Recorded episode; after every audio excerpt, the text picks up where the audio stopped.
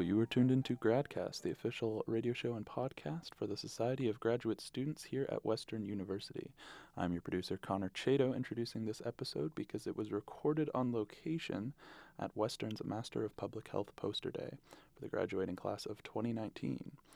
You'll hear some great interviews hosted by Jenna Schlurf about the public health work done by these graduates here at Western. Hope you enjoy.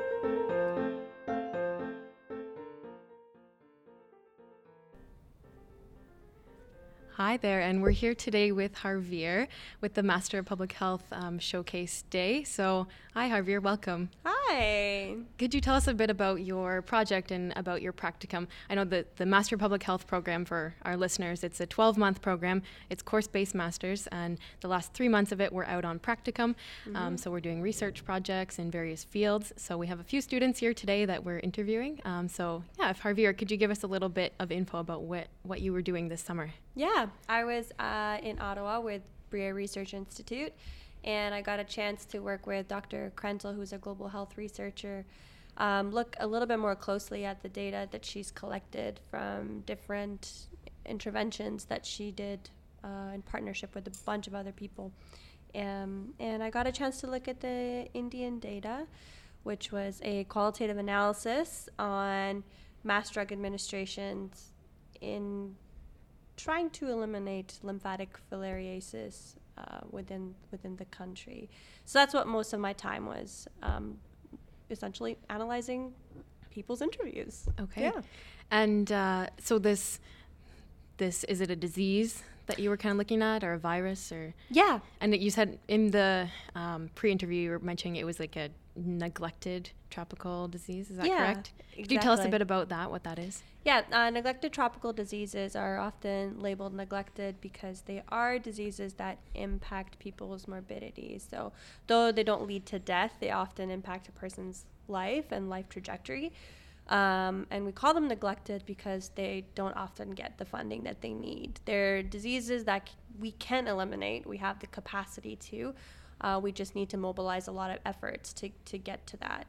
Right. Um, popular and neglected tropical diseases you've probably heard of like is like leprosy, mm. um, mm-hmm. guinea worms, um, and so the one that uh, the research project that I was for working on was lymphatic filariasis, which is um, essentially nematodes that. Mm um, uh, there's filariae in your blood, so basically like baby nematodes that kind of you know circulate through your system, right. and then they accumulate in your lymph nodes, and that's where they turn into adults. Hmm.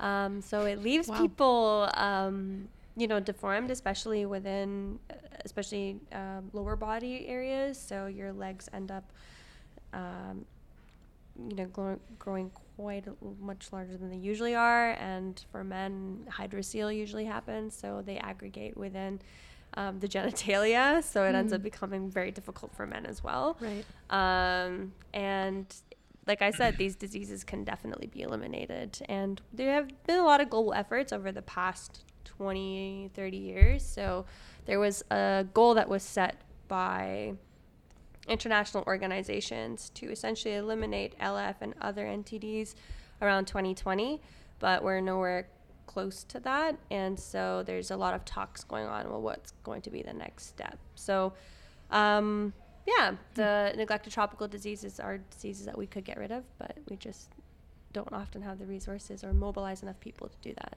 Right. Okay. Yeah. Wow. Very interesting. Very yeah. cool.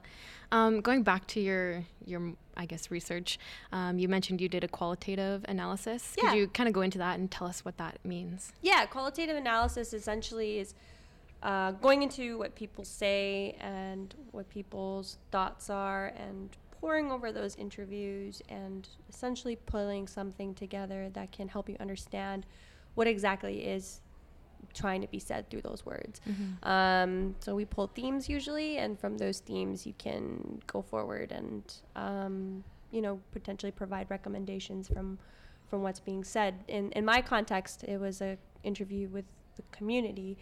Um, so community health staff, people who received the treatment, um, and what their opinions and their ideas and you know what they felt um, through that experience and that could potentially help with future programming and, and how we're going to be doing the next uh, mass drug administrations within those areas.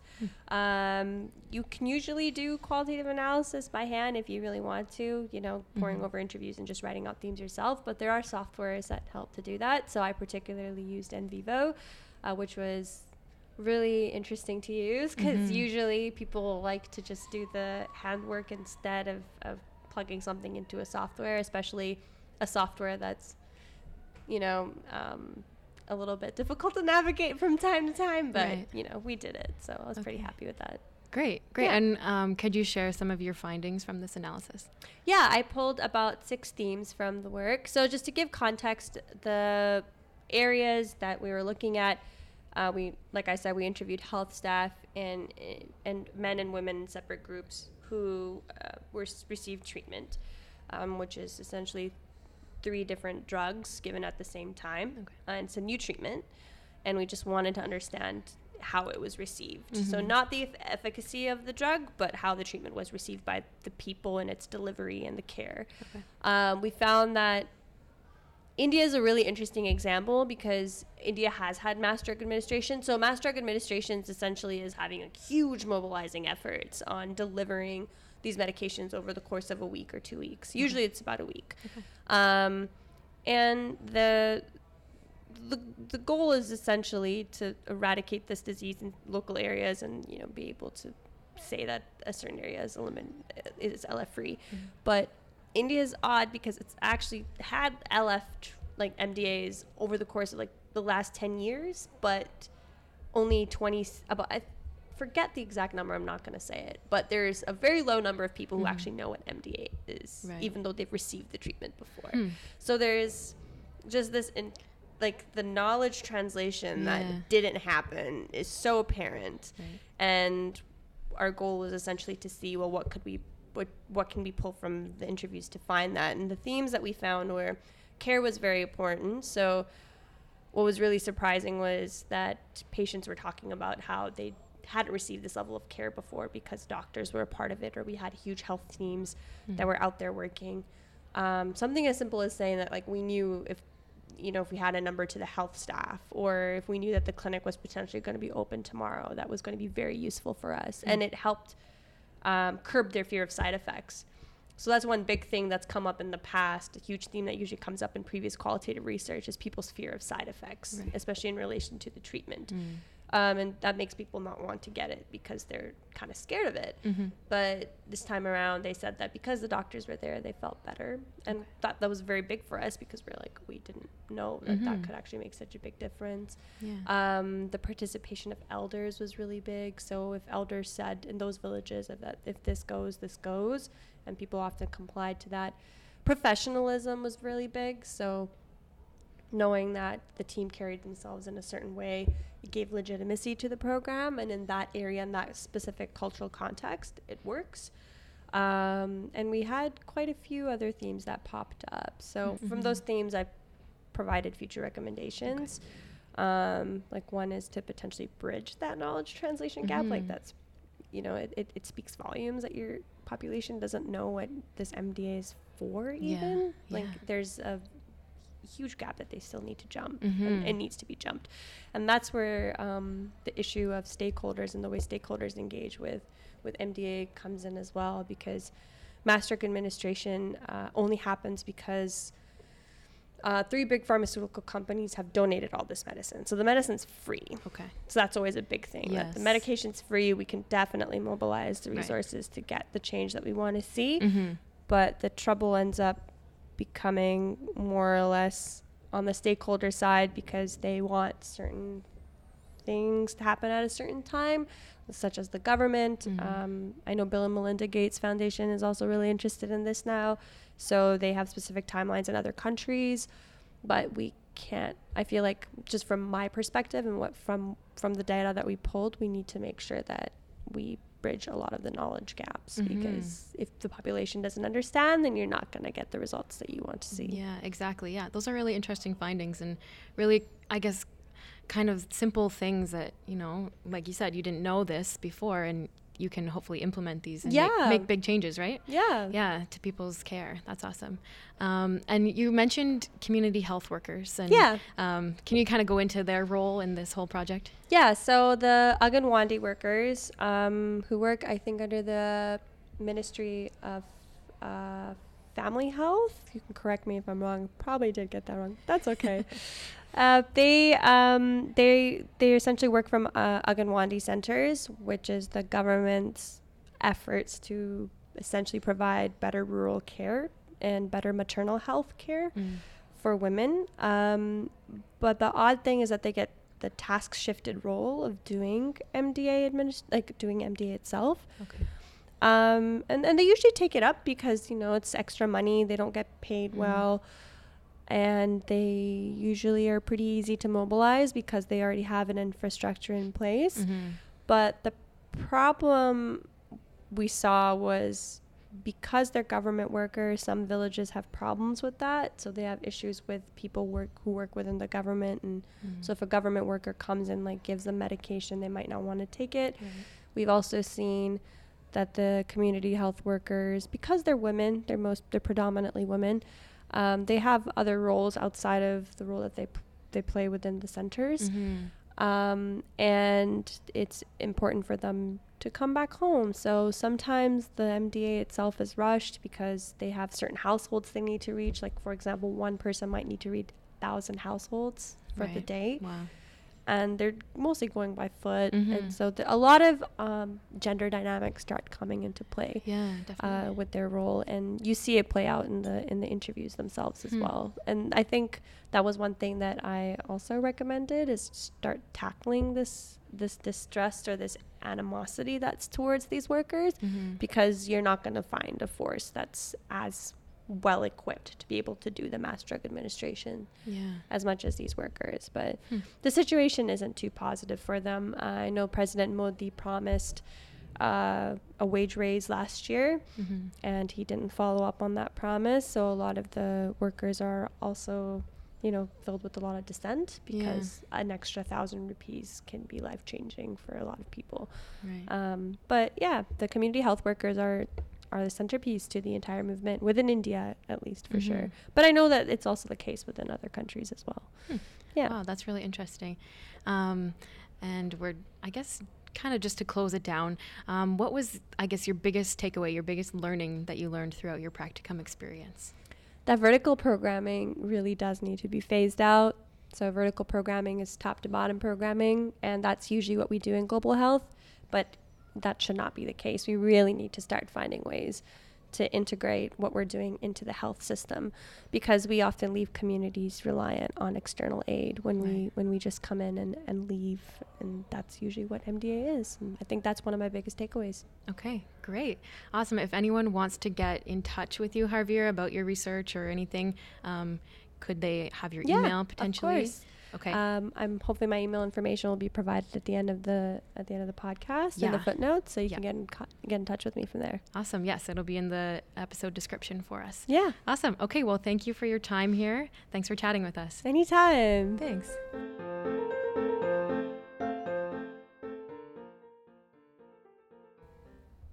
Hello again. Welcome back. This time I'm joined with Jess. Um, hi, Jess. How are you doing? Good. How are you? Good. Um, so this uh, interview will be a little bit different than the other three. Um, Jess and I were actually practicum partners over the summer, so we worked on our project together. So we'll be kind of having a conversation. Um, I guess a two-sided conversation about what we did um, this summer. So. I guess Jess, do you want to start it off, kind of telling everybody what um, what we I guess let's start with the there's an overarching um, research project that we are a part of. So do you want to start with kind of the goals and the outcomes and what's the purpose of that project, and then we'll go into what we did specifically. Is that good. Yeah. So the first, um, this is a five-year research project, um, and we basically started day one, year one of this project. Um, it is called Educating for Equity, essentially building culturally safe care through Indigenous narratives. Um, and the goal is to really focus in on services within the hospital and here in London and um, there are focusing on LHSC, which is London Health Sciences Center, and that consists of Victoria Hospital, the Children's Hospital, and University Hospital. Correct. Thanks, Jenna. no problem. Um, and so, what they're essentially doing is they're looking at um, equitable services, so access to healthcare, access and, ba- and like really removing those barriers.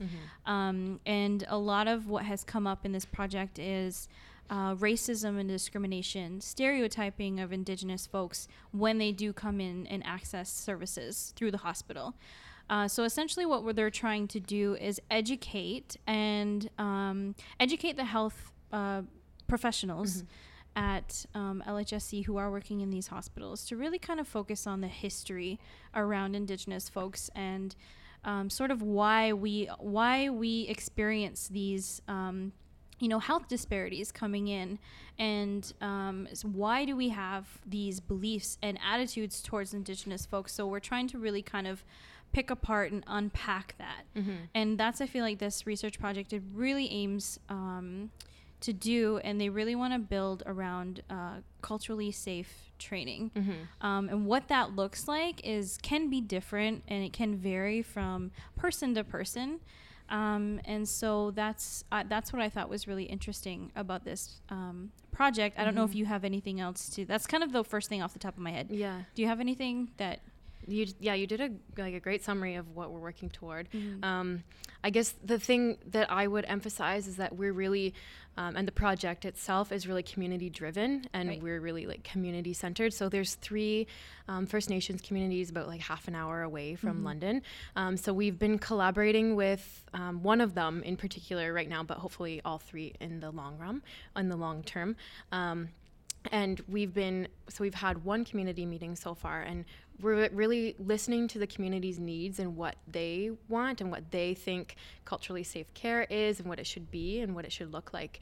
Um, and we're taking that feedback and we're incorporating that into our project. So that's something that i really want to emphasize too. We, we are driven by the indigenous patients who are accessing this care. Um, yeah. That's perfect. And I think it's really true too, because when you work with Indigenous folks, and this can go for anyone, when you're working with a, a community, maybe it be rural or urban populations of First Nations people, Right. I- Inuit Metis, you really want to work towards that decolonized approach. So, what that means is instead of um, having folks um, coming into the community or interacting with First Nations people and say, This is what I think you need. Instead of saying that, go in and listen to their stories, listen to their narrative. What do they need? And then um, base your approach on that, and then build around those. Um, uh, those different things that they need to help with uh, removing those barriers. So that's the kind of approach that we took, and that's the approach that this project is taking is that Yeah. decolonizing approach because we really need to break down that barrier because essentially like this is um, and me being as uh, an indigenous person like this is my passion Yeah. this is you know helping my people is is um, where kind of my uh, goals and aspirations lie so i really hone in on that decolonized approach and, I, and it was really it was really fun to even um, educate around first nations culture jenna for you and then um, to really expose you to a lot of these things so and, I, and me that's my medicine yeah I, I I educate, I help people. I'm a helper, and that's kind of what I identify with. So Yeah. I feel like that that also drawn me to this project as yeah. well. Yeah, for sure. And I'll just jump in with um, an example of this decolonized approach that we've been taking. So, um, at our community meeting, they we had the EMS and some healthcare workers and some community members present, um, as well as our research team. And um, one of the things that they mentioned was that they really the patients wanted to know their rights and responsibilities. So we um, took that and we created like a patient guidebook. Um, right now is a template, so we t- created a template for Indigenous folks who have cancer, um, and they're accessing it um, services through the Canadian Cancer, or sorry, through Cancer Care Ontario, um, and in the front of that book we have their patient rights and responsibilities right there for that um, those individuals, and that template can then be adapted to other um, departments or as needed, um, as seen by the community. So that's just an example of how we are being um, adaptive to the needs of the community. Yeah. Um, so what are i guess let's shift more to what we did specifically for this project so we we did a little, a lot of mini projects. So do you want to maybe Yeah. talk about that? So, um, one of the first ones that we kind of really focused on was a community research agreement. So, this project is, that we forgot to mention, is essentially out of Western University. Um, and it is going into one of the communities here in London. Um, so, you, there really needs to be an agreement or document of some sort as to how communication, how the process, how relationships are going to work, the reporting structures. So all of that needs to be encompassed within one document. And so what I did is that I created a community research agreement template, um, and it is based on the OCAP principles, which are um, ownership, control, access, and possession of uh, data and government. So, what this means is that essentially the community will own, they will control, they will have access to the information, and they'll actually possess this data. So, how, uh, how we approach this, how we collect data, is mm-hmm. really based on how the community wants it to be collect- collected, where it's going to be stored, and how they're going to have access to it. So, they have a lot of ownership mm-hmm. over that data and information, which is really good. And that, again, is an example of a decolonized Yeah. approach.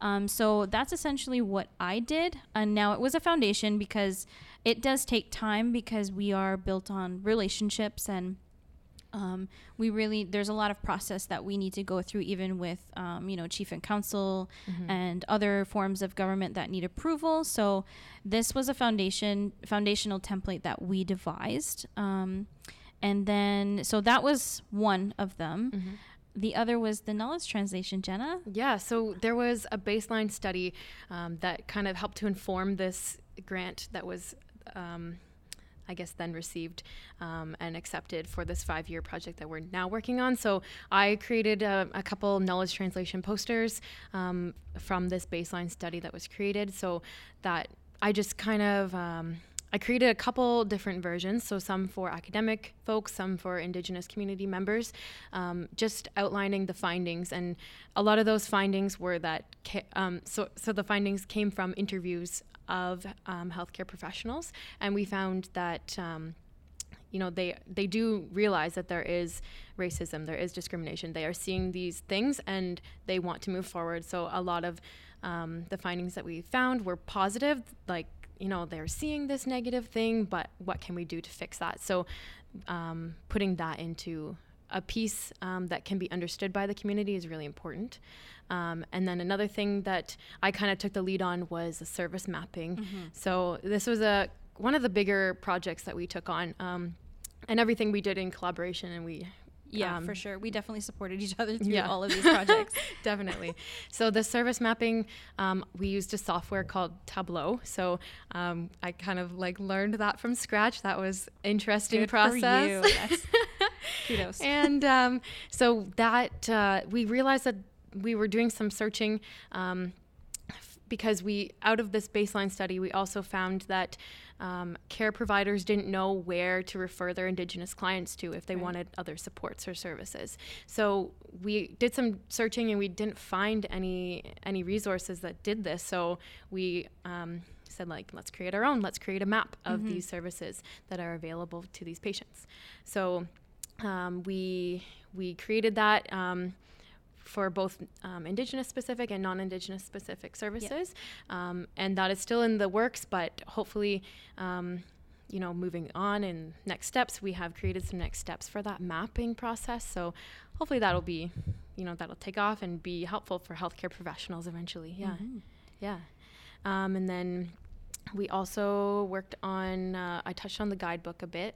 If you want to go into that a little bit more. Uh, so essentially, the guidebook is for it's it's okay. So London Health Sciences Center, LHSC, what I was talking about, all those um, hospitals, they have a patient guidebook just for anyone who's accessing the hospital, and it has all this information: where to park, who to access, who to get in connect connect ca- connected to.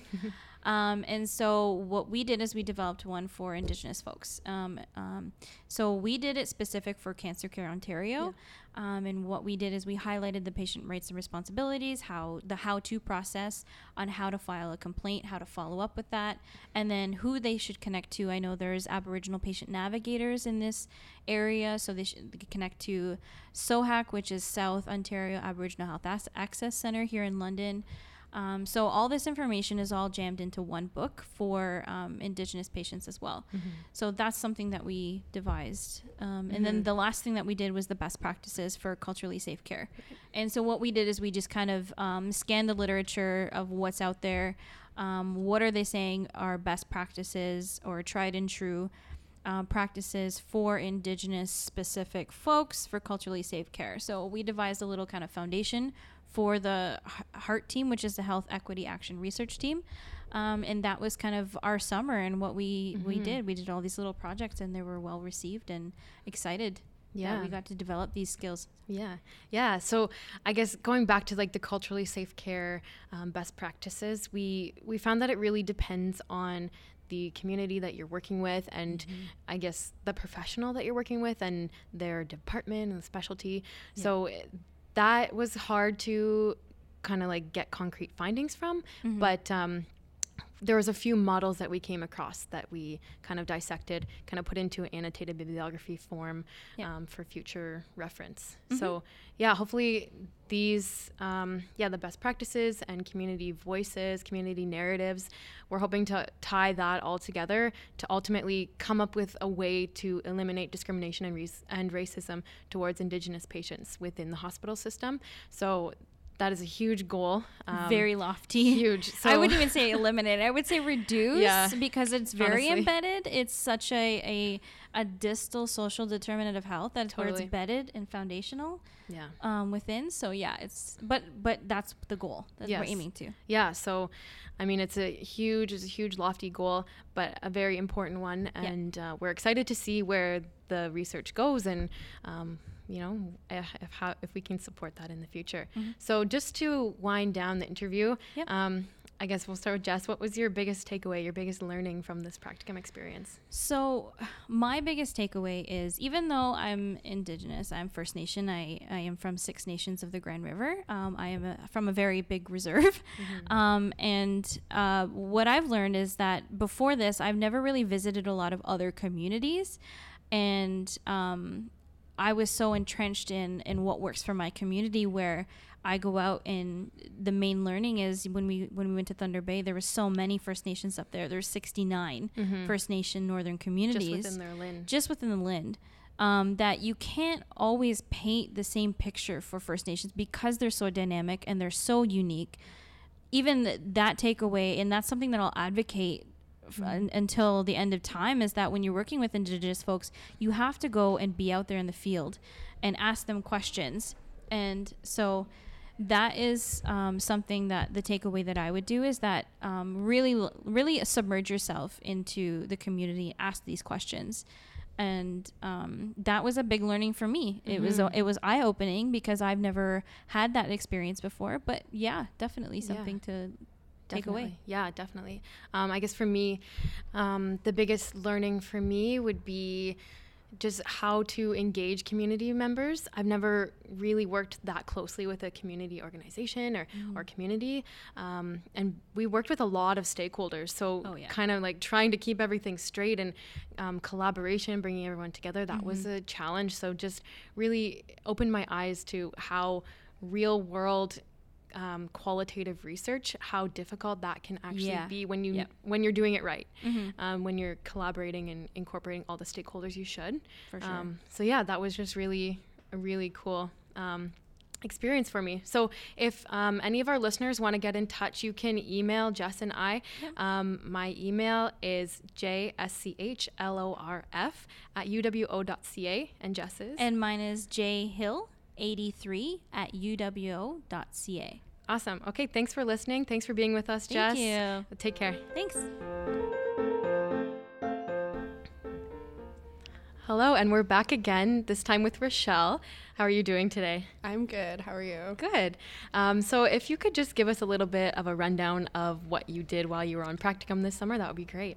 Uh, sure. So, over the last few months, I've been working with the Canadian Red Cross um, to conduct some research regarding international humanitarian aid deployments, specifically in relation to Cyclone Idai in Mozambique.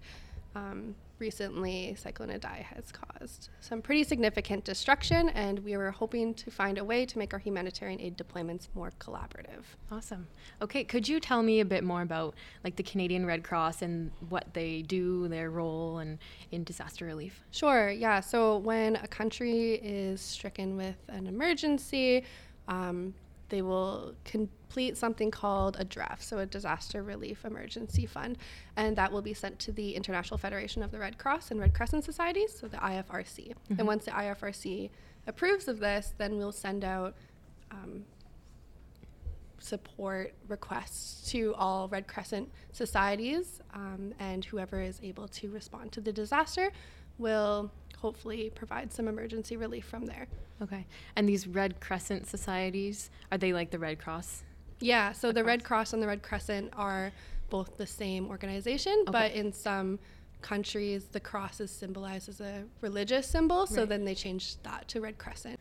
Okay, that makes sense. That's really interesting. I didn't know that. Um, so, going back to your research, could you tell me a bit more about um, what you did and I guess your process um, when you, like, this is a huge issue, right? A big problem, big public health problem. Um, so, can you tell me kind of how you went about trying to solve that issue? Sure. So I was working with the Global Health Unit at the Red Cross National Office in Ottawa, and I conducted a scoping review, um, looking through relevant databases, trying to find any best practices or research available to understand how different humanitarian aid organizations go into a country and provide care at a collaborative level.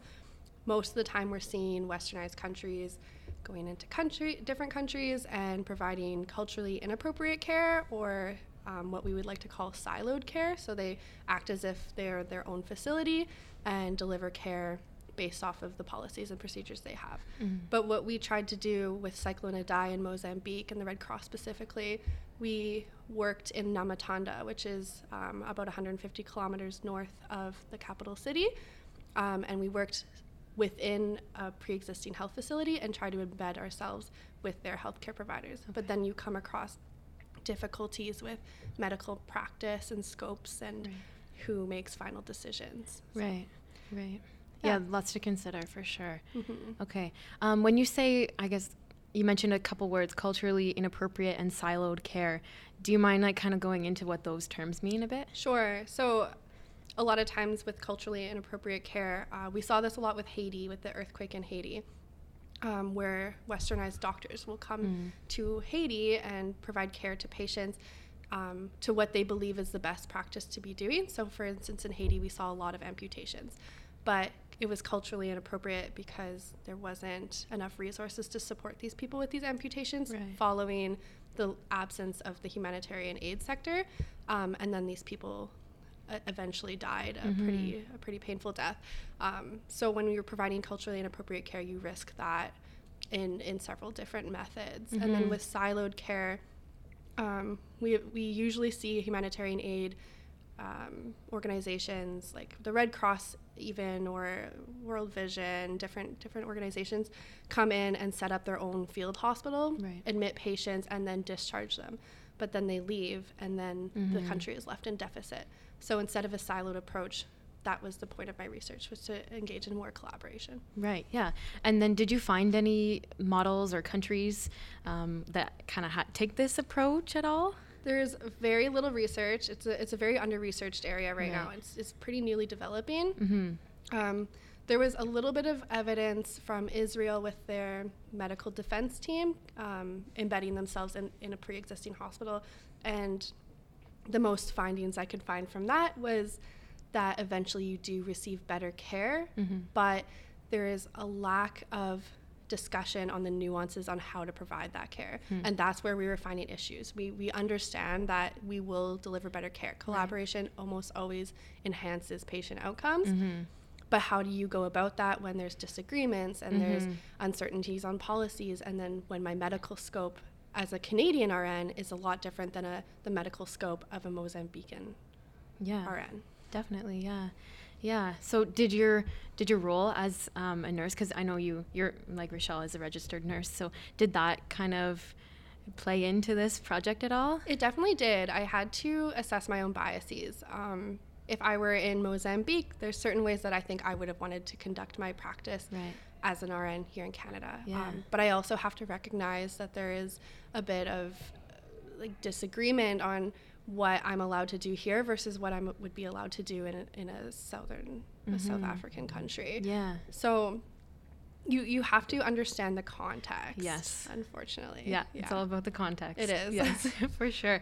Um, and I guess did you did you find any sort of like a definition for like what collaboration of care means? Like what does culturally safe care look like at all? Is there any research about that? Um, there's plenty of research on what is collaboration. Um, most of it, again, is pretty westernized. So we're seeing different scopes um, or disciplines, so like physicians, midwives, nurses, Mm-hmm. um, entering one field and, and delivering care to one patient in the most collaborative or unified way possible. Mm-hmm. Um, but then when you get into what that means on an international level, you're working with RNs and RNs or doctors and doctors, Right. surgeons and surgeons. Mhm. So that collaboration gets blurry and there's a lot of gray area on Mhm.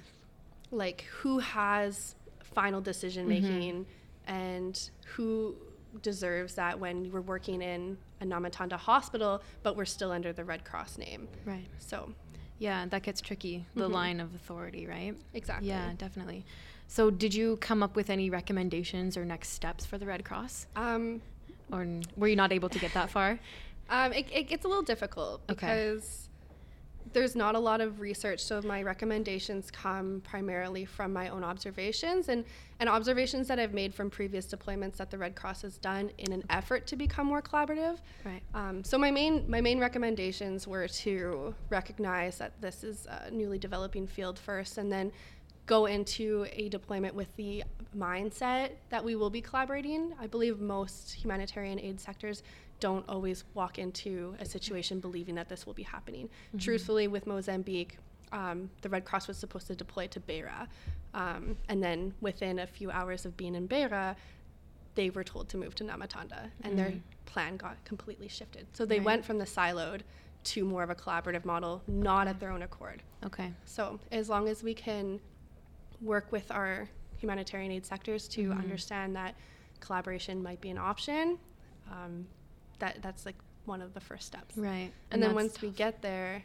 how can we keep that collaboration going, and how can we build that trust and those relationships? Right, right. Mhm. And that's very tough. Very tough to do, right? It is. Yeah. Yeah. Yeah. Could you tell me more about the situation in Mozambique and I guess maybe um, the Red Cross's role in that too? Sure. So when the Red Cross arrived to Nhamatanda, they were then embedded within the Nhamatanda General Hospital. Okay. Here, they ran into a plethora of disagreements with their counterparts. Um, and whether or not these were professional or personal disagreements, it doesn't matter. There was just really an issue with the collaboration aspect in general. Mhm. Um, and then you're seeing uh, that result on the patient outcomes. So, how many patients are surviving our care? Mm-hmm. And ultimately, that's what matters the most. Yeah, definitely the patient's outcomes, right? And their Mhm. quality of life and everything. Um, so, as we kind of wind down this interview, what was your biggest takeaway or biggest learning from this practicum experience? Yeah, so I think my biggest learning falls pretty directly on the role of westernized medicine in an international sphere.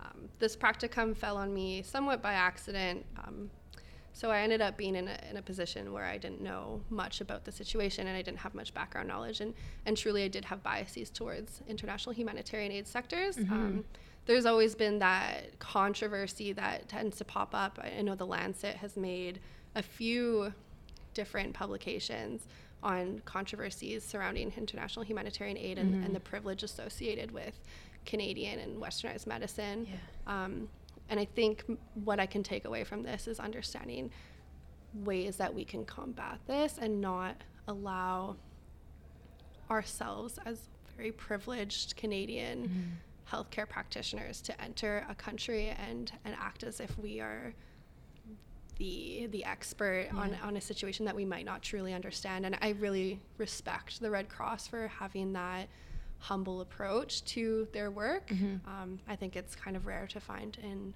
the international sector. Yeah, that's great. And it's great that the Red Cross is um, working toward that collaboration lens, right? Like working towards Mhm. humanitarian aid in collaboration with those countries that they service. Yeah. So that's great. That's a good step in the right direction for sure. Yeah. Awesome. Okay, well, thank you for being with us, Rochelle. Um, if our listeners want to get in touch with you, um, would the best way be by email? Yeah, by email. Okay. Do you mind um, sharing your email with us? Sure. It's rrousse3 at uwo.ca.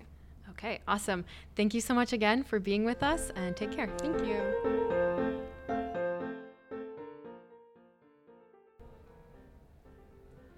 Hello, and we're back again, this time with Noor.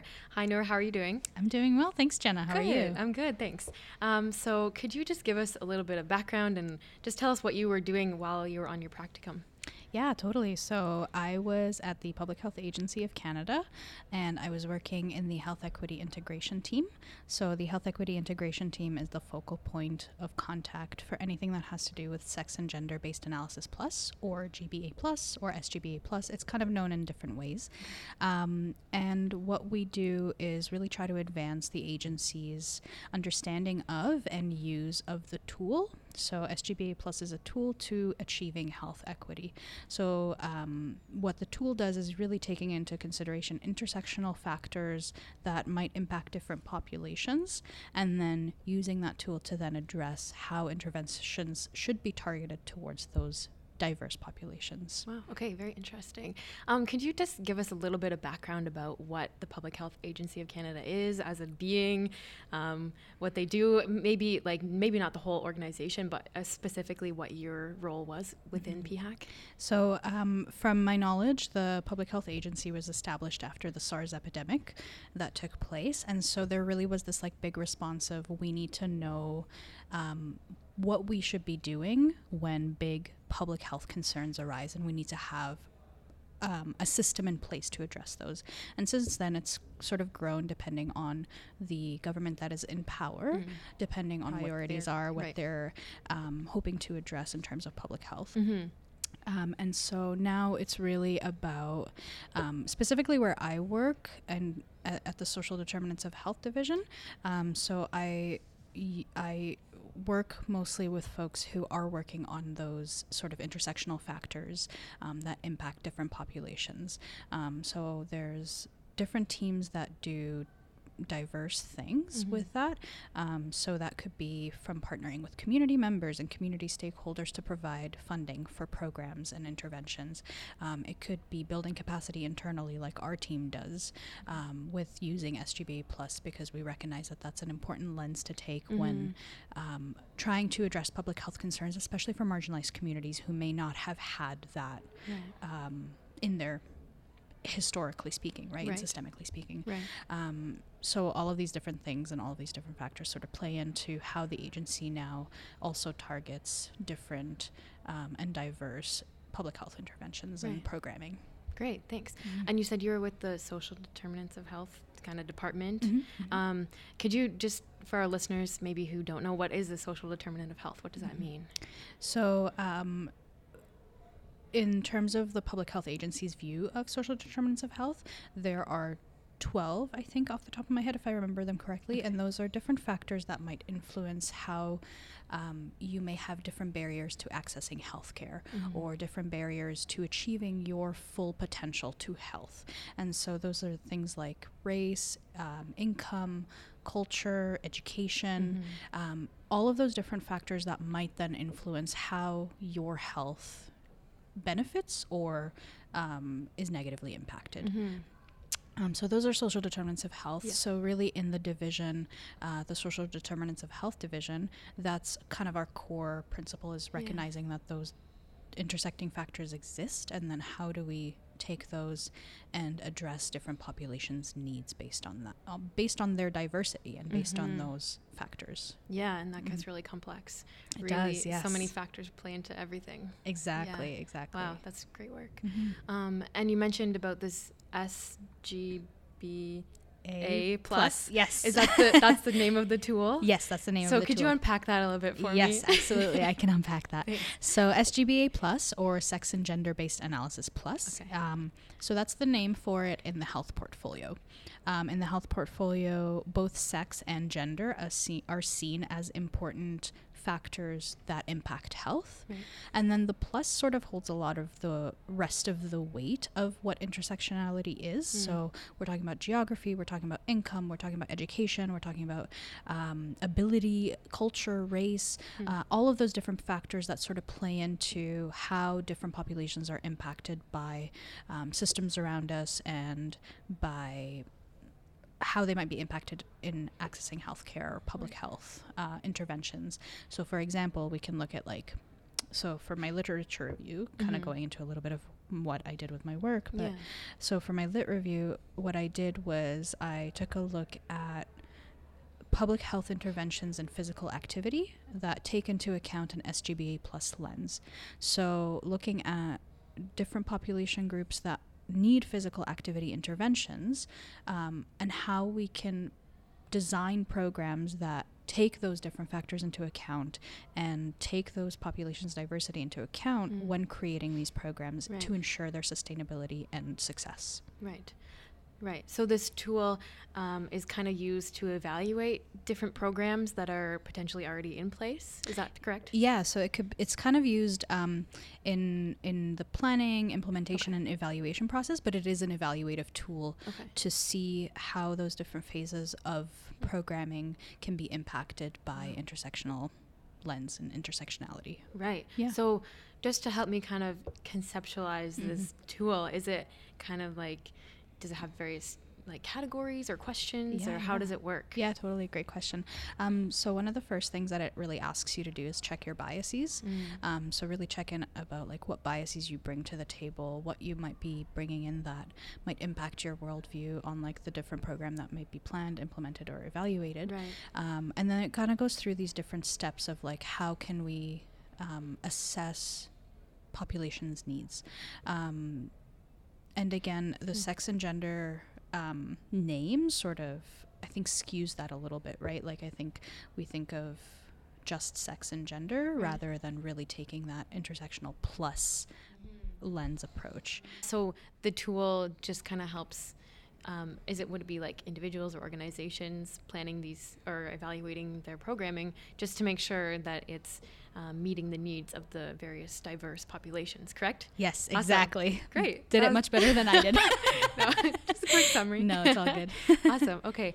So you said you mentioned you did kind of a lit review. Yes. Could you go into more of that and what that process was like and your findings? Yeah, sure. So I worked um, with my manager to determine what direction we needed to take the literature review to because uh, the hope was to use the results that came out of the literature review to then develop a video that would go out to the general public Okay. um, on the findings that we've like that came out of the literature review and so we partnered with the multi-sectoral partnerships division Okay. um, and we decided on focusing on physical activity and seeing looking at two different population groups and how physical activity interventions can be targeted towards them. So we took a look at and this is a very strange dichotomy. I will preface that. Okay. We looked at adolescent girls and middle-aged men. Okay. so, yes, very interesting dichotomy. Right.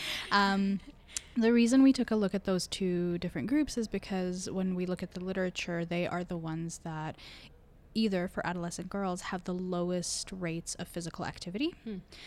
For men, they have the higher rates of obesity compared Okay. to women. So that was kind of our thinking in terms of physical activity, and those are the two population groups. So looking into the literature, we made sure we wanted to collaborate with a couple of community members, Mhm. community stakeholders, Mhm. and so that's why we collaborated with the Multisectoral Partnerships Division because they provide grants and contributions to um, different community members who do interventions, public health interventions. Cool.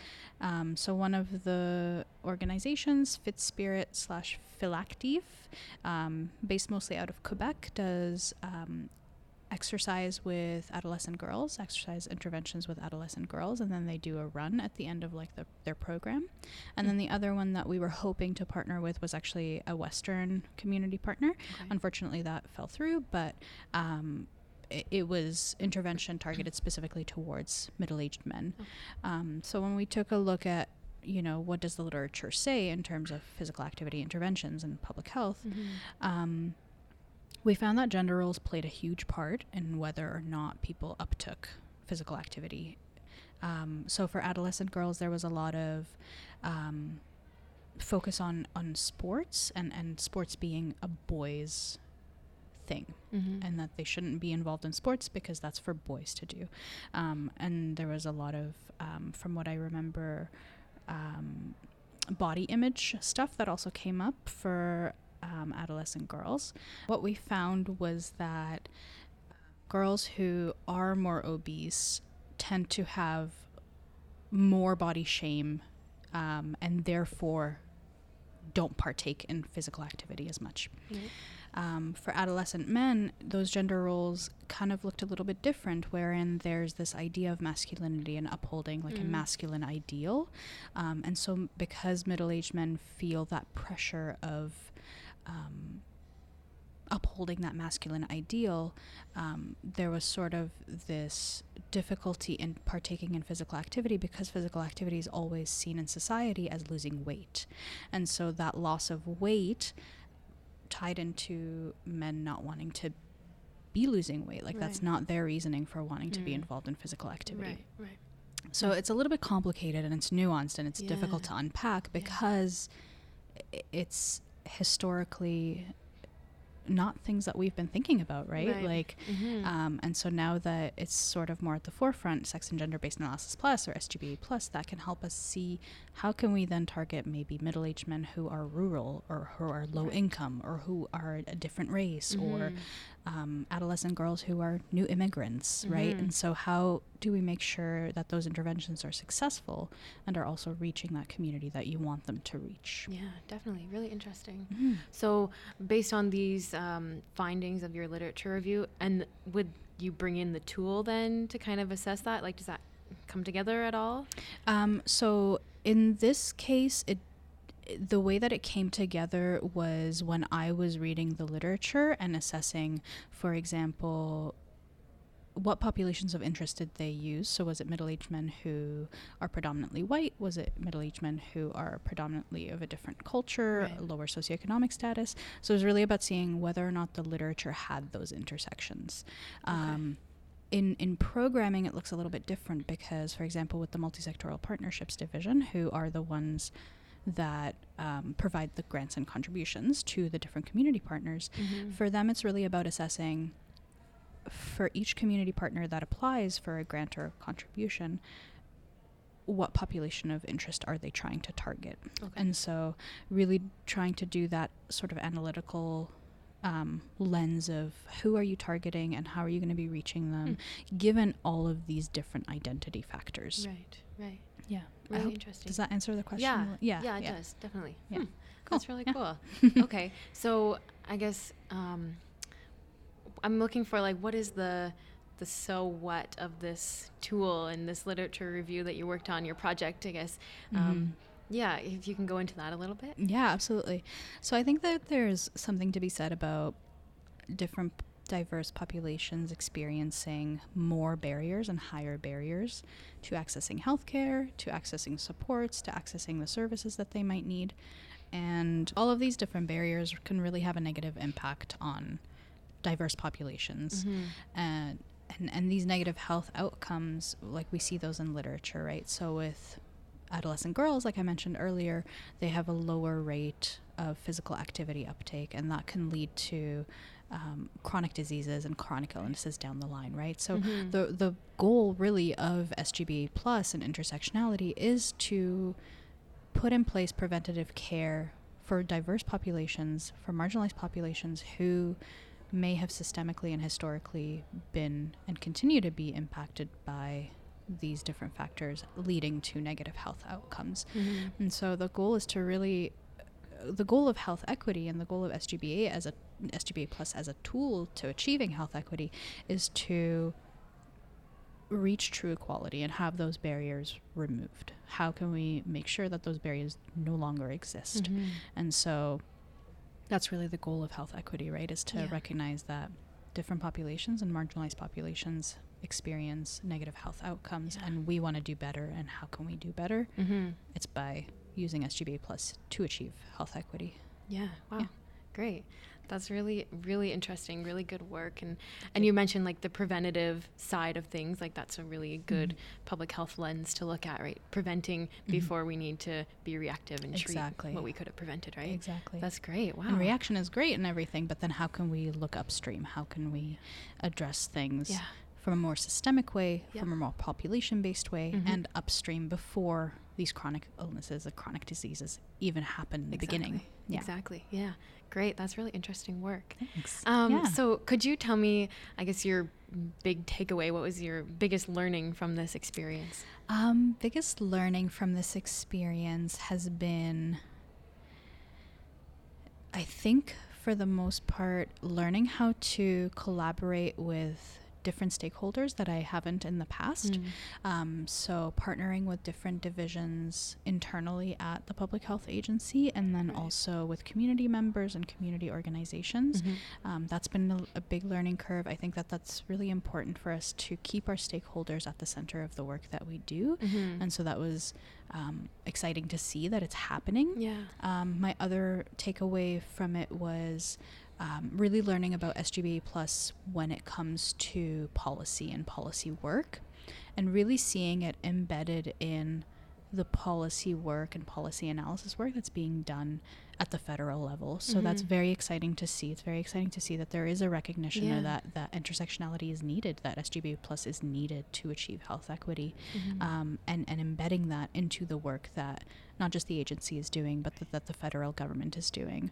Um, I was, I was, I will say, like I, personally, I was skeptical going into the federal government in terms of like their knowledge and, Mhm. and, and experiences with Mhm. SGBA plus, yeah. but I was pleasantly surprised, and I was, and I'm excited to continue to see where that work Yeah. is gonna continue to grow. Yeah. Yeah. You're continuing on with this project. I will be. So I will be staying on with the health equity integration team um, at the Public Health Agency, and I will be working out of the Vancouver Regional Office. Okay. Um, as that's home base for me, and then yeah, I'll continue to work on. So now we're developing a video out of that literature review. right. right. So I'll continue to work on that and continue to collaborate with our different stakeholders, and then I will be hopefully working with one of my colleagues to develop some internal capacity building training around SGBA plus. Cool. So we're gonna hopefully have more nuanced discussions, have more in-depth discussions about what is SGBA plus and how do we see it play out at the agency with different teams. So Wow. yeah, That's very exciting. Yeah. wow. Congrats. Thank you. That's very exciting Yeah, work. very exciting. Thank you. Awesome. Well, thanks again, Noor, for being here.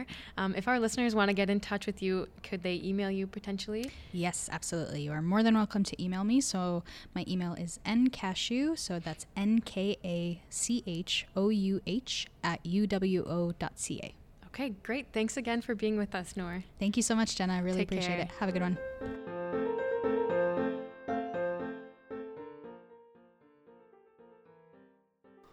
And that's it for this episode of Gradcast. We are a production of the Society of Graduate Students here at Western University, and we air on CHRW 94.9 every Tuesday at 6 p.m. You can follow us on social media through Instagram, Twitter, and YouTube. That's at Gradcast Radio.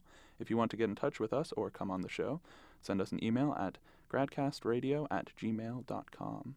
Finally, uploaded and archived episodes of the show can be downloaded through Podbean, iTunes, Spotify, or wherever you get your podcasts. You've been listening to the Master of Public Health Poster Day here at Western University with interviews hosted by Jenna Schlorf and I've been producer, Connor Chater. Thanks for listening.